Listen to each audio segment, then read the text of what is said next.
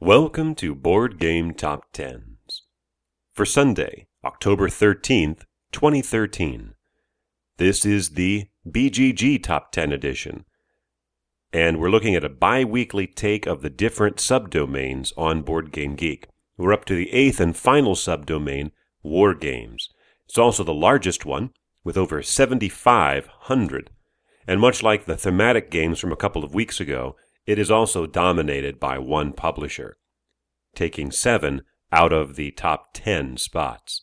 First, just missing the top 10 at number 11 with a rating of 7.755, out by only three points, War of the Ring, the first edition, by Roberto Di Meglio, Marco Maggi, and Francisco Nepitello, and published by Fantasy Flight Games.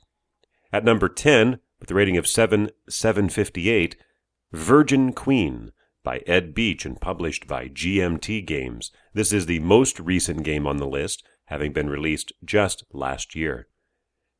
Beating it out by only one point at number 9, 7.759, Commands and Colors Ancients by Richard Borg, published by GMT Games.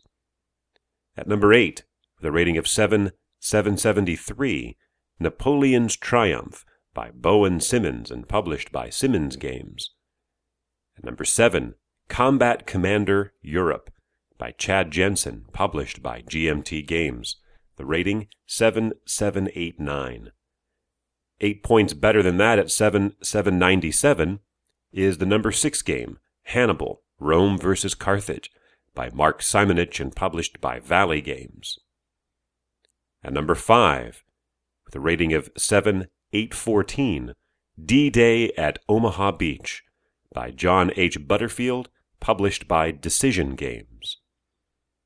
At number 4, rated 7 831, Here I Stand by Ed Beach, published by GMT Games.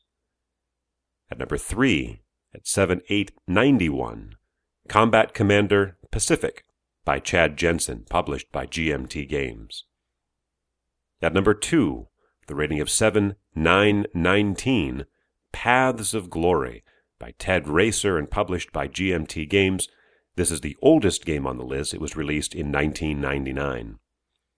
And at number one, by a long, long way here, uh, just as it is number one by a long, long way, on the regular top 10 list, is Twilight Struggle by Ananda Gupta and Jason Matthews and published by GMT Games. The rating is 8288, which means it beats out number two by 369 points, or roughly the equivalent of the distance from number two all the way back to number 25. And so, with that, we have completed our tour of the various subdomains on Board Game Geek. We'll probably revisit it again, maybe in six months or so. But for the time being, in two weeks, we'll start a tour of the top 10 games by year, by year published, on Board Game Geek. For Sunday, October 13th, 2013.